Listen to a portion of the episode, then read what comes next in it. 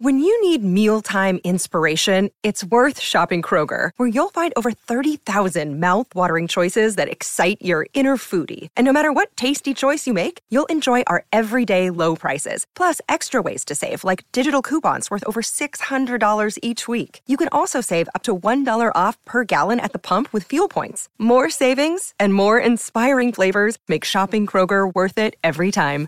Kroger, fresh for everyone. Fuel restrictions apply.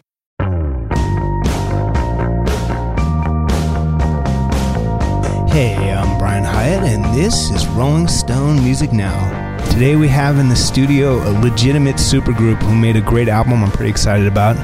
They are Prophets of Rage, and there are so many of them that I'm just going to ask them to go around and, and, and say hello individually and say who they are.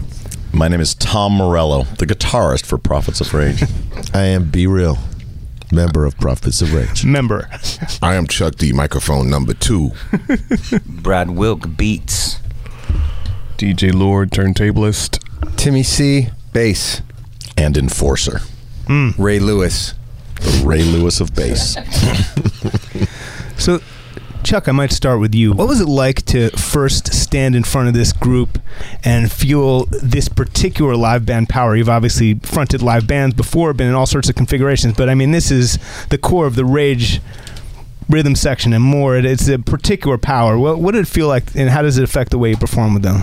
well, number one, I'm, I'm the weakest link out of this bunch. Out of That's a lie, Come on liar. liar. No, no, Not I. I am, I am. But that, that that's good. That's good because if I'm a weak link, everybody's in trouble trying to follow up on the stage. Number two, me and Thomas have, have we've had arm wrestling, you know, over the fact that we're a super group or we're not a super group.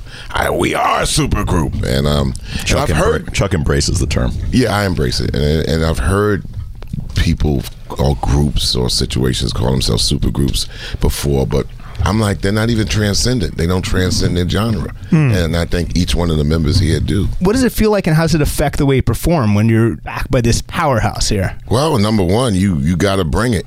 Yeah. I mean, you could you can get swallowed. And B knows right here. You could get swallowed up in it. Number one, if you don't prepare, if you don't train, and then you know, Tom is the Michael Jordan, Phil Jackson of rehearsals. so by the time we get to the show, B will tell you the rest.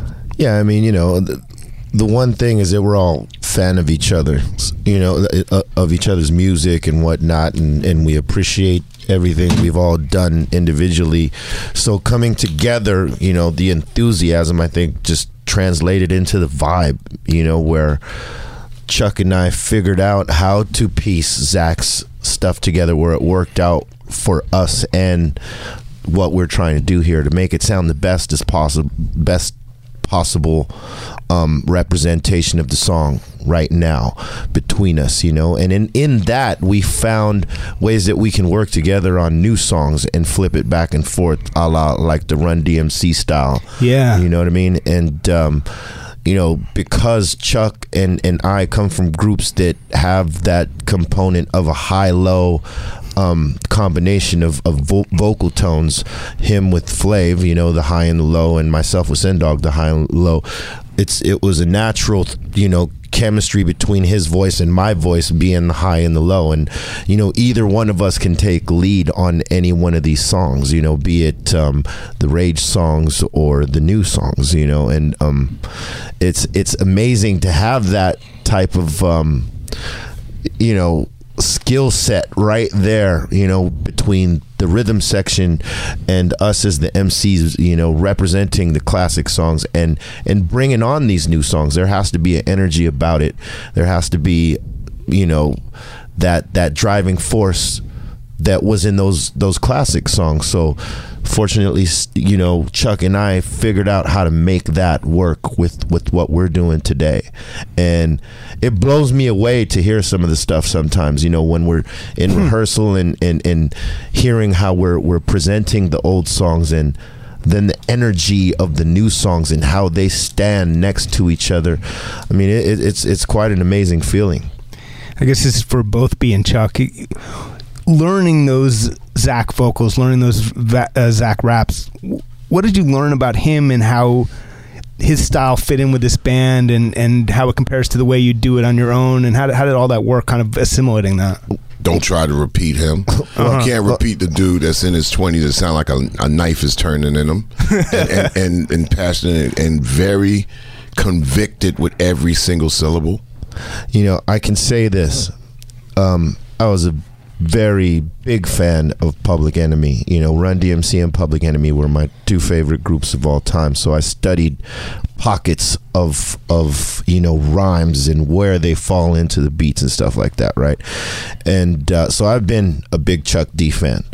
Um, style is unorthodox in comparison to many other rappers out there, and very forceful. Now, when I heard Rage Against the Machine, I heard uh, Chuck's influence on Zach and his vocal, Yeah. you know, where he takes it stylistically, and even some of the the context and some of some of the things he was saying, and how he was saying it in the cadence. It, it was very Chuck D style, and. um Wrapped with his own spin on it, of course, you know, because he was very aggressive in the vocals, and and uh, it was a a mixture of Chuck D style mixed with a little bit of punk element to it, right? So for me, being a fan of Chuck D and being a fan of Zach together, it, it sort of it gave me like the template on where I had to be. Yeah. And and it made it easy for me because, you know, I'm I can get in sort of the same tones that Zach was at but the punk style is a little different for me so i had to sort of figure out how i was going to work that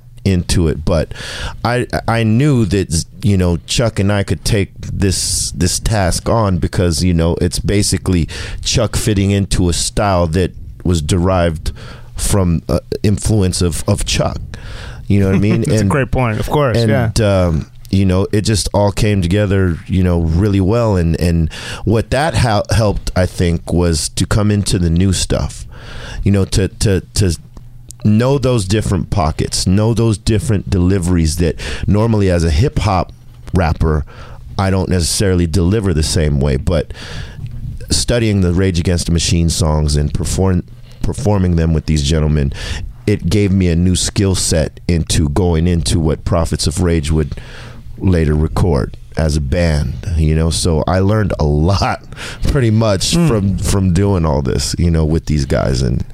That, that was my end of it, pretty much. one of the cool things about this group is uh, the DJ Lord's presence because you know obviously Tom one of Tom's claims to fame is being a guitarist who was influenced by hip hop DJs including Terminator X and uh, a, a lot of the cool things that DJs do and now you have an actual DJ in your band Yes. so uh, how how does that work though because the DJ shit that you might want to do can be done by the DJ so how, how do you figure it out Well, I've been doing a lot of DJ shit for years, so Yeah. I'm, ready, I'm ready to, to relinquish some of that. But uh, we one of the, the the the highlights of the show and on the record is we do a DJ battle between myself Yeah. and Lord, and that allows for something that you know there's uh, there's no other band in the history of bands has been has been able to do that, and so it's a really it's really fun every night, and it's a real highlight on the record on on a song called "Hail to the Chief," where we did it on record, and you can you know one of us is in one headphone, the other's in the other, and you decide which is the guitar and which is the and which is the uh, turntables.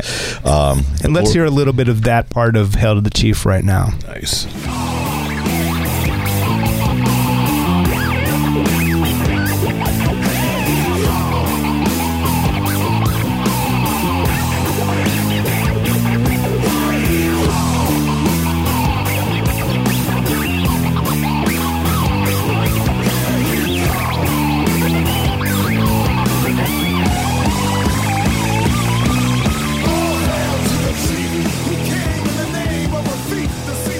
It's amazing. We've been chasing this guy for eons. I've been chasing this guy on the turntables for eons, and um, even in an interview for Sure Needles back in my battle days, they would say, "If you were to battle a DJ, who would you battle? What's your ultimate battle?" I said Tom Morello. It's printed, so um, to actually be involved in that, it's it's pretty epic for me.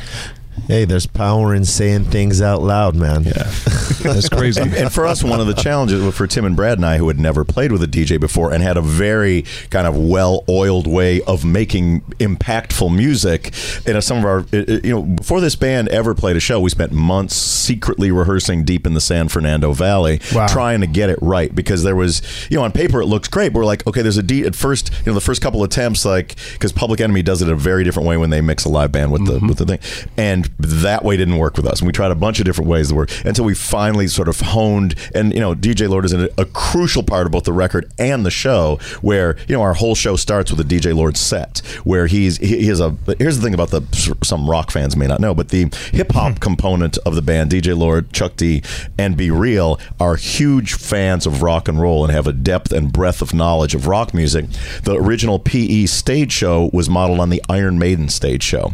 B-Real has a he likes metal that's so much harder than the metal I like. I don't like the metal that he likes, right? You know, and, and and DJ Lord is the only one in the band that actually knows all of the words to all three of the band's songs. So, so Rolodex. yeah, yeah.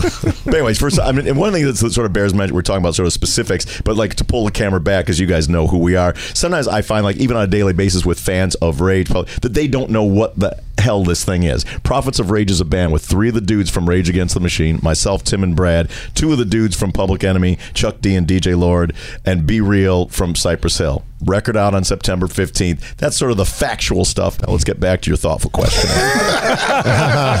we are the we are the pyramid. That was that was your most Gene Simmons moment. And that was Gene Look, Simmons. look, I've been Like, doing a lot of. It's, ni- it's nice to do interviews, but you want to know the record's out on September 15th too. So, Set, set I master mean, I'll sit down, skinny tea. you buy, you buy, I'll go down to seven B. You buy me a drink. I'll talk. I'll talk about this all night long. Skinny tea, ladies and gentlemen. Yeah. Those guitar picks aren't going to buy themselves. More big picture thinking. That Tom, you had, I believe, the original sort of germ of thought of of doing this thing. Trace trace us through kind of Sure. the, the thinking of how this Sure. came together. Sure. I mean, it was very simple. It was during the uh, 2016 election, and I saw on TV it said. Uh, Donald Trump rages against the machine. And I was so outraged, I tweeted about it. and then I thought, that's a fool thing to do. And this is this is going to require more than hashtags to combat the you know impending storm and you know called up some friends and it was basically you know put your hand in the air if you want to fight the power and cha- bring the noise and change the world right now and these five these six hands went up so It's kind of a stroke of genius to have B and Chuck. In fact, the only people I can really imagine doing this. it's called good casting Yeah. so how did how did what was Well, that they were the- process? I mean, Yeah. they were the you know once Tim and Brad and I were they they were the hip hop inspirations for Rage Against the Machine. Yeah. you know, like when we were making that first Rage record, there were two primary cassettes that were around. One was Soundgarden's Badmotorfinger. The other was the first Cypress Hill record. You listen to those two records at the same time, and it sounds like the Rage Against the Machine record, right? Um, and you know, and and Public Enemy, of course, is the the pillar of of political power, wisdom, and revolutionary knowledge and soundscape uh, in all of our lives. So those were the obvious choices. And uh, Chuck was a bit of a reluctant bride initially, and took a little arm twisting uh, to come around. But uh, and then when when B joined the fold, we became prophets of rage properly. And he just called Chuck a bride. that ain't gonna bode well. I'll tell you that right now. Chuck, why were you a reluctant uh, groom? I was I was smack dab uh, initially. Well, Tom had kind of like hinted at it even for like close to a year, but then November he hinted a little heavily uppercase, and um, I was juggling a tour with the Prodigy. Public Enemy was like on the 105th tour, and and I was like, well, you know, my hands are full, and then um, Tom, you know, had. a conversation, an academic conversation. He from Harvard, my wife a professor, and then uh, she said, you know, like you be be who you are. You are who you are. Go do this. So, so that. And then my father passed February 8th, and then I was like, well, nothing's going to stop me from doing anything now. So that's what happened after that. And um, it's academic from there. Tell me about the very first kind of meeting and rehearsal that you guys had. What's the, what's that button on the game show that goes? Eh? that was the theme music for that first I remember rehearsal. the first rehearsal being kind of a disaster. Yeah. My, Disaster is maybe a str- maybe disaster lowercase d. Brad, tell Brad, tell us about the first I don't rehearsal. know, just a bit of a head scratcher. Yeah. Us three hadn't played in a long time. Yes, yes. Um, again, we weren't sure how to incorporate everything that we were doing. Yeah. We were playing to records and we were not playing to records, and it was like, what? What's. How are we going to do this? That was kind of the beauty of it. We all knew. I mean. I knew I was in a room with the Yeah. greatest uh, people of all time um, on their respective instruments, and like, shit. I hope the chemistry eventually finds itself, and it did.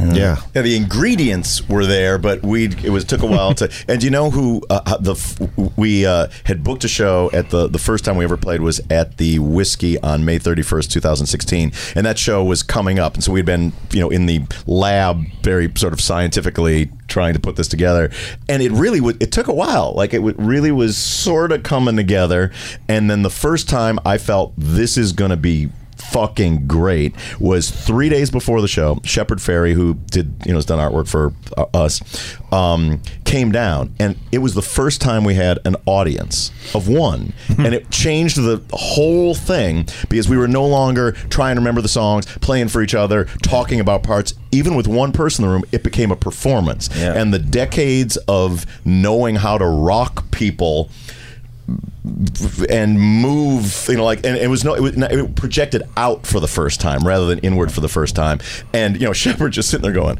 oh shit It's like, I'm thinking oh shit yeah Oh, that's- shit. it's gonna be all right That's a good old shit. it's gonna well, be I all got it. I got it. For me, you know, when Tom called me and says, uh, "Chuck, um, what do you think about?" and he and he hesitated, which is um, Tom like. what do you think about?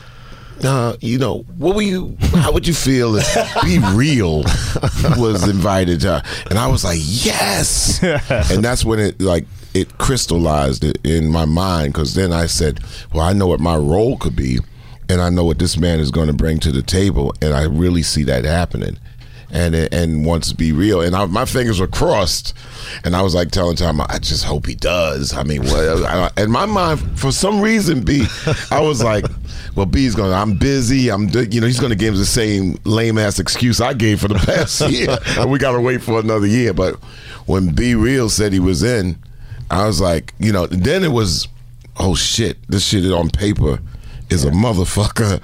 Then it was to climb that mountain. Yeah, and then and then all of a sudden it looked like the six-headed, you know, Mount Rushmore of molten rap rock, you know. And everybody and the things like everybody Chuck's right, everybody does have a role. Like B-Real, Dr. Greenthumb is the shaman who has continued to evolve, you know, from his role of like uh, uh, from his Cypress Hill excellence as street poetry and legalization, you know, fighting for legalization, uh, to like the master of ceremonies of a of a potent political band. You know, Chuck D brings all the gravitas of the hard rhymer. He is the rhyme animal, and he is second to none. He's all foreheads on the Mount Rushmore of that. You know what I mean? uh, uh, Brad Wilk is the field is, is the is the field bouncing field general. Like if you want a beat that's going to make hundred thousand people jump up and down, there's one, you, Yeah. and you want to rank them. War drums. He's the first four. The okay? god He's of the- hard drums. That's He's the war four. drums right there.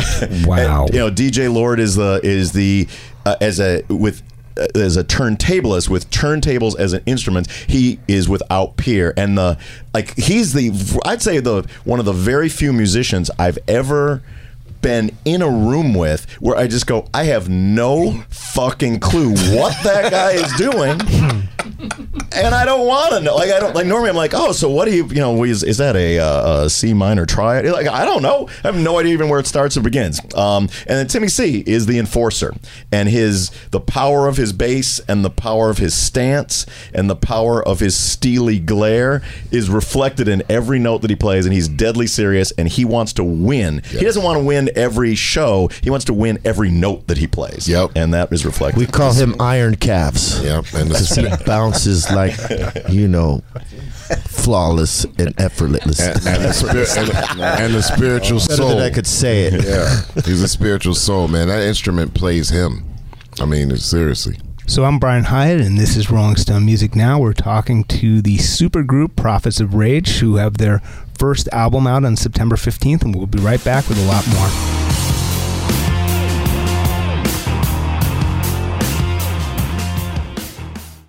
What's up, everyone? It's Reality Steve, your number one source for all things Bachelor Nation and reality TV. Every day, I'm giving you the behind the scenes juice and your info on all your Bachelor Nation stories, and also interviewing some of your favorite reality stars. My name has been synonymous with spoilers, but I'm so much more than that. Give me a listen. The Reality Steve Podcast, part of the Bleav Network. Just search B L E A V on YouTube or wherever you listen. So we were talking a little bit about the formation of the group, and uh, now we're going to go to the the album itself because at first you were essentially a a, a very excellent cover band. of course, I'm joking, but you were know. you were I a know. uh, you- but I, But we've read a lot. It's Yeah. like a karaoke. How the Yeah. fuck, man? It's like, come on, these are our songs. I mean, the good and the good. Uh, you have a question coming, but but the good news is is like I would anticipate. Like if I heard that three bands that I was interested in got together, I would be like, oh, real. Let's see what that is. And that there's nothing, nothing heightens your at least for us for for competitive musicians like ourselves, kind of heightens your self awareness and your desire to kill it like that sort of chip on your shoulder. And we're like, great, great. I after, you know what we do after the show? We drink haters' tears. Yeah. on ice. On ice, On ice. ice. Well, you know, we, I'll tell you what. We knew we were going to get met with skepticism all over the place. You know what I mean? But Hi, the whole intent was to play these songs that no one in, had heard in a long time that needed to be heard now in this time with everything going on, along with the Public Enemy and Cypress Hill catalog.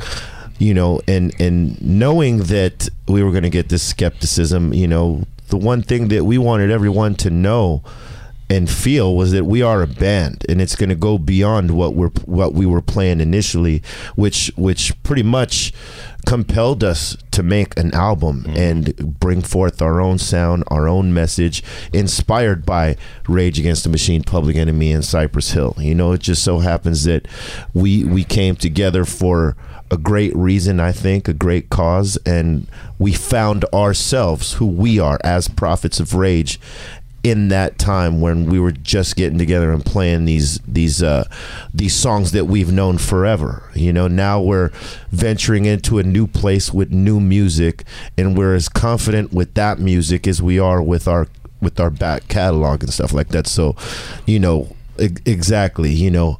Haters' tears on ice. With You the have no splash. Wow, and, what and what idea. an, and what an amazing like launching pad it is for us because before our first record came out as a band, Prophets of Rage have played three continents in, in front of over 200 uh, 200 2.5 million people. You know, so like that we've got that amount of shows under our belt before we even start the tour for our first record.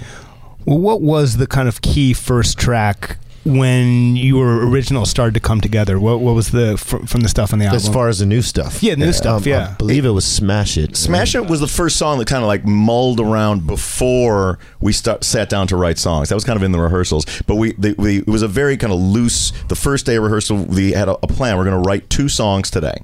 Then the next day, we're going to write two songs. The next day, we're going to write two songs without sort of examining the process. Just whatever comes up. Timmy, bring in some ideas. I'll bring in some ideas. Like just kicking around ideas. Then at the end of a couple of weeks, we had the bones for about ten or twelve songs that were that Wow. everybody was excited to come in and, and rock. Then we listened back to those, and you know, Chuck could say, "I'm really feeling the verse of this one." B could say, "This, I've got a hook that goes with that." When then we started crafting the songs, but the initial. To see whether or not we could do it took one day. In my mind, it took one day. That first hmm. day we wrote two songs. I was excited to come back the next day and, and try two more. There was a time where, and it was times I should say, when Tim, Brad, and Tom, the three of them would be in the rehearsal room in the stage, and they would have this little kind of hidden triangle, right? And they would just play to each other, and the shit was banging. And then they were like, ah. And I'm like, what the fuck are they talking about? How was that I was like, that one And then- sounded pretty good. Right. And then they go and do it again, and I didn't notice the difference. I'm like, I got things to learn here. I was curious about for for the for the Rage core here for the, you three guys.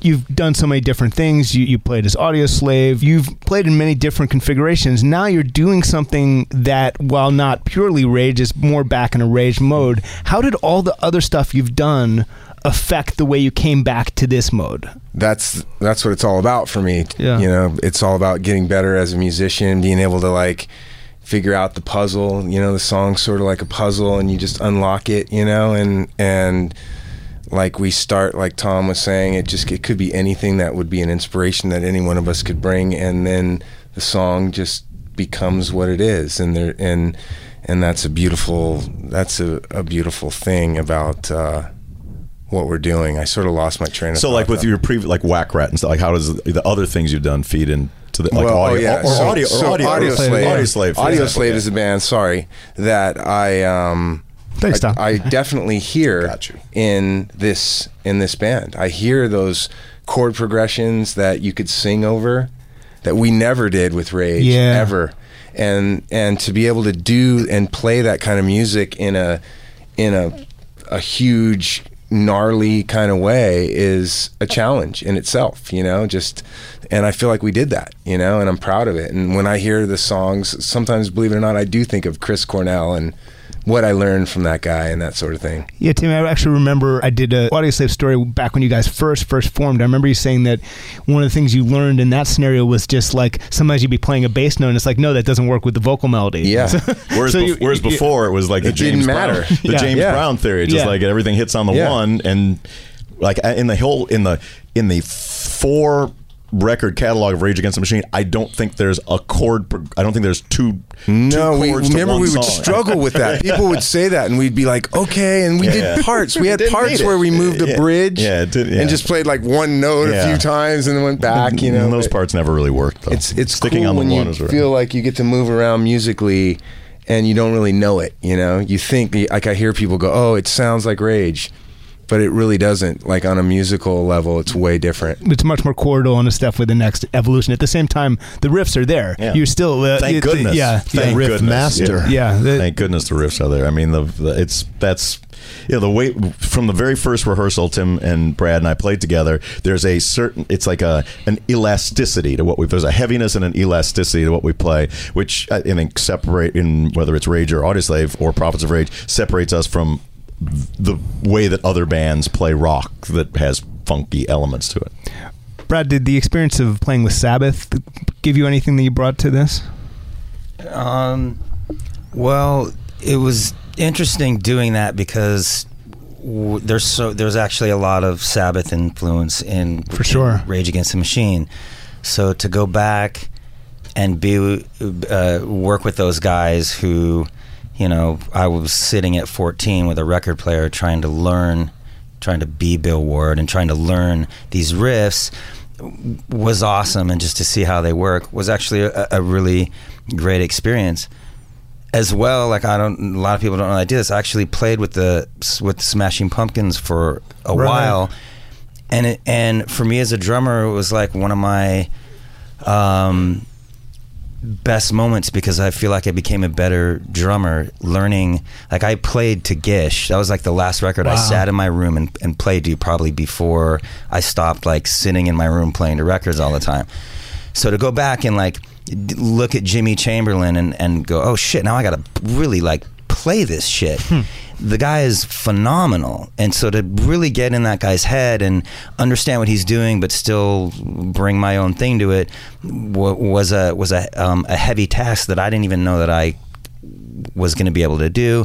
Anyway, so it was it was interesting to do that. I feel like I became a better drummer both making the Black Sabbath record and uh, doing the Smashing Pumpkins thing. Lo and behold, bringing that to Prophets of Rage, you're always learning. So I feel like it definitely um, helped uh, with Prophets of Rage. And the three of you now have a history that's unlike really any other band. You've now this is your third configuration Yeah. together.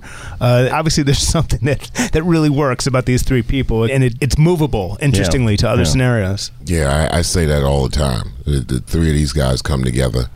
They look at each other in the eye, and there's something that comes out of that that that you just can't explain. It just was like ordained by the whatever the en- that energy is, and it comes out. One of the tracks that was a nice surprise is uh, "Legalize Me." Um, perhaps the message was not a surprise, given that B-Real is in this band, but but musically, it's a. And let's hear a little bit right that right now.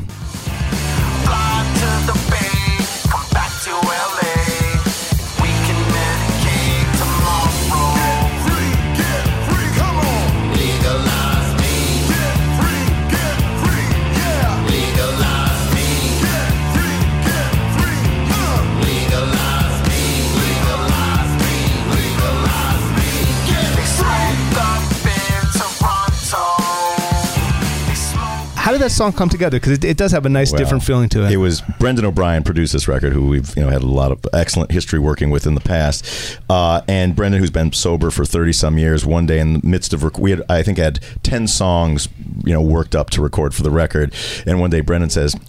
You guys need a song about weed. I just thought he was joking. I, I'm like, he's like, I'm dead serious. You got to be real in the pen. People expect this sort of thing. I'm like, really?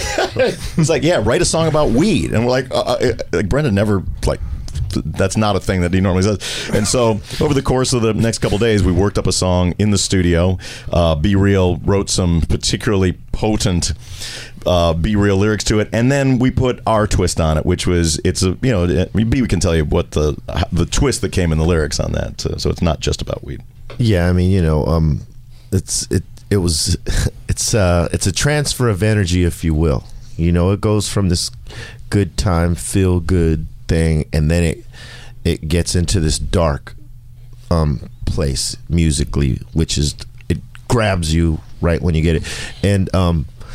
Chuck D delivers this this part of the song that's um it's the driving part you know and uh lyrics written by Mr. Tom Morello here Not the weed ones. not the weed, ones. ones. I wrote the weed ones, and you know, I, it was something that I hadn't planned to do for the group.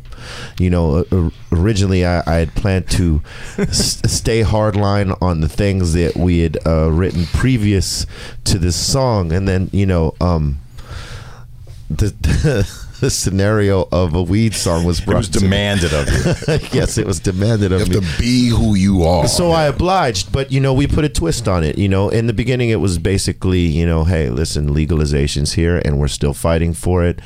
Um, the the fight continues, and let's celebrate it. But the fight continues, and in in in in the path of the song, the seriousness comes about it, though. You know, the things that are going on in the world that um, that we're pretty much addressing through the whole album. You know, Chuck delivers on this this piece, and it, it gives you like all these scenarios that are going on in the world, and it and just the fuckery of of government uh, Yeah. legislation and government doing this, the cluster Yeah. bombs, you know, all all that type of talk inside that verse. and not just what what what is illegal, but also who is illegal. Yeah. Mm, and from the you know the immigrant issue here to the refugee crisis overseas, it's you know legalize me. It's not necessarily the weed speaking to you. Legalize me. It's also all of those who you know uh, people Yeah. who are The- often considered illegitimate humans just because they don't have some sort of status. the dreamers. Yeah, you know, for sure. And uh, yeah, it it it, beca- it took on a different a different meaning. You know. Um, after we actually recorded the song, and, and I, I like to think that it, it captures a light side and a, and a dark side of of what we're dealing with, you know. And uh, it's a very unique song in in comparison to the rest of the album because it does have a lighter side to it, but then it goes dark. Yeah. but then it Yeah, goes yeah. dark. Uh, another, I think, great showcase for what this band is capable of is is living on the 110. Uh, Chuck, maybe you could talk about how that one came together, and let's hear a little bit of it first, and then Chuck will talk about it.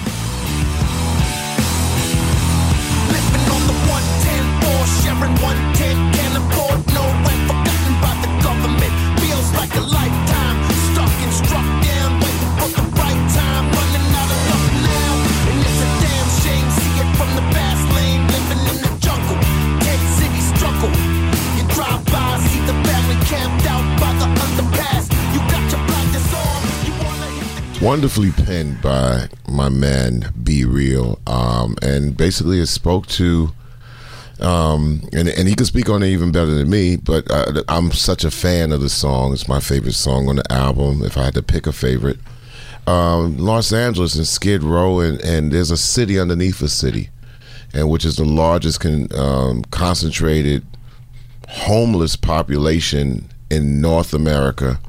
And it's Skid Row and all the uh, adjacent areas. And the 110 is that highway because of Southern California. You could kind of live outside without the elements, you know, killing you like in other parts of this country. And um, the 110 provides us a roof. And on top was people have their Bugattis. Is that what they call it? Is Bugatti? Bugattis, Lambos, uh, Porsches. You know, all- and while they're in traffic on the top of the 110, underneath you got a city of homeless people who are, are and so the, it's a stark contrast. Matter of fact, you can look at the 110 and see the top layer and the bottom layer all in the same eyesight. And uh, my man B-Real covered it fantastically in a couple of verses that say it all. And how about Who Owns Who? Another great track. Give it to Timmy C for actually being the master of lyric arrangement and truncation. Go ahead. Because matter of fact, he would drill it into us. Like, I think that. Go ahead, tell him to me. I think this could be a little concise. I like hearing you tell it, but that, you know, it's like, but I. You're getting off at it, right? so Chuck, tell me more how great I am in that part. The great thing it feels I did. uncomfortable for me to say anything, but I just like I said, uh, I've said it before, and it's we don't have. There's not insecurities in the room that are impeding us right now, and I hope I hope there never is because that's where you get the most done. And I was hearing things with all everyone's things, and and and I was speaking up about it.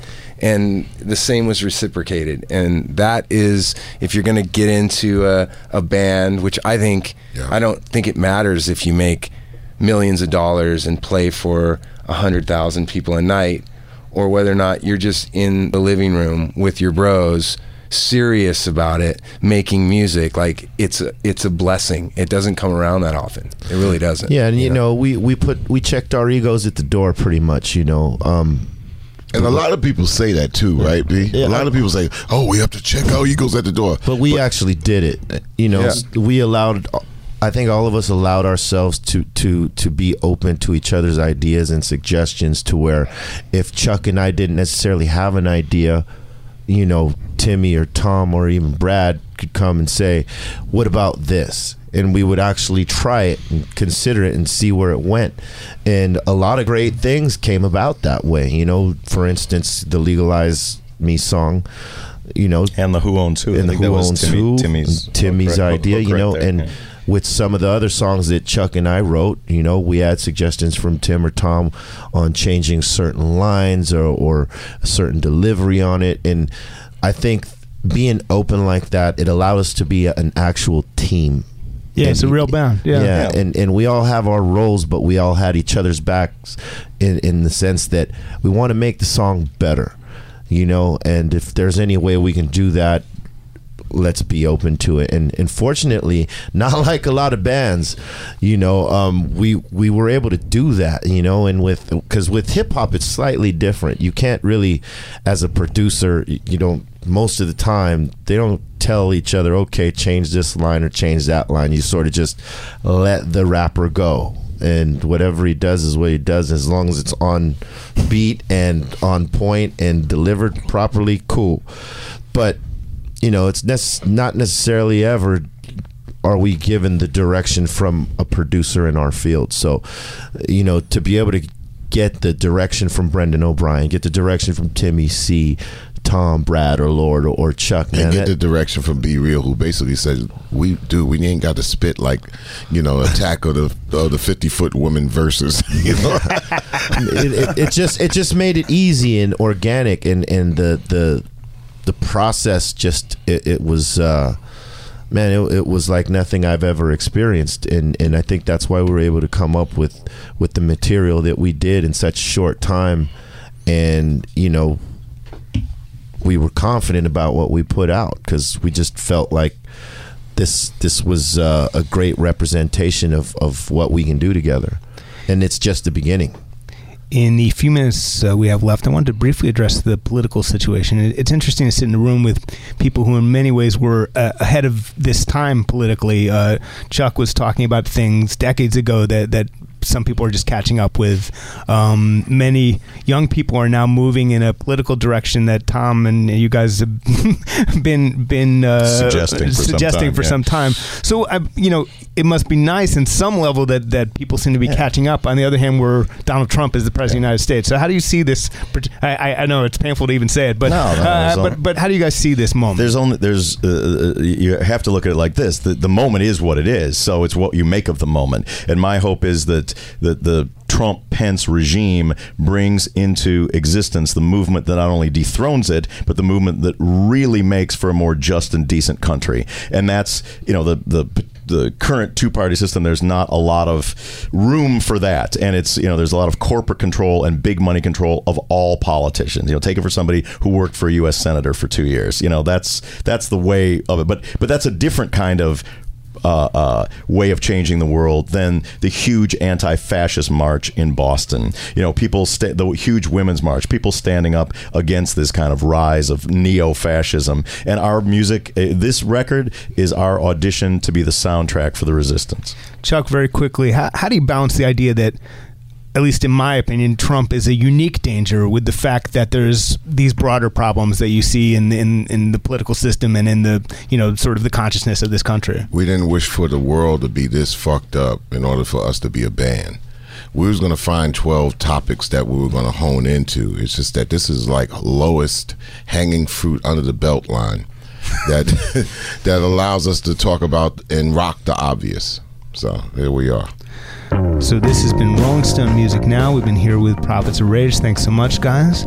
We'll be back next week, and their album comes out September 15th. Uh, I'd be remiss in mentioning Tom Morello. Thanks, Gene. and so we'll be back next week at 1 p.m. on SiriusXM's Volume, Channel 106. In the meantime, download us as a podcast wherever you get your podcasts and subscribe to us as a podcast. And please leave a nice review on iTunes if you can, and we'll see you next week.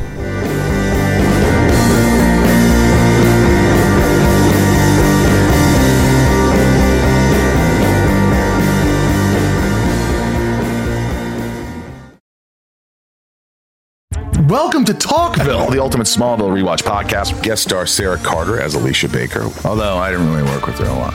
But Tom did, and they had some real big smoochy scenes. Yeah. Can we talk about that? Could there be any more sex? What was a three page makeout scene that just kept going? Good Lord. We get it. They have chemistry. Jump in now or catch up on any of the past seasons of Talkville on YouTube or wherever you listen.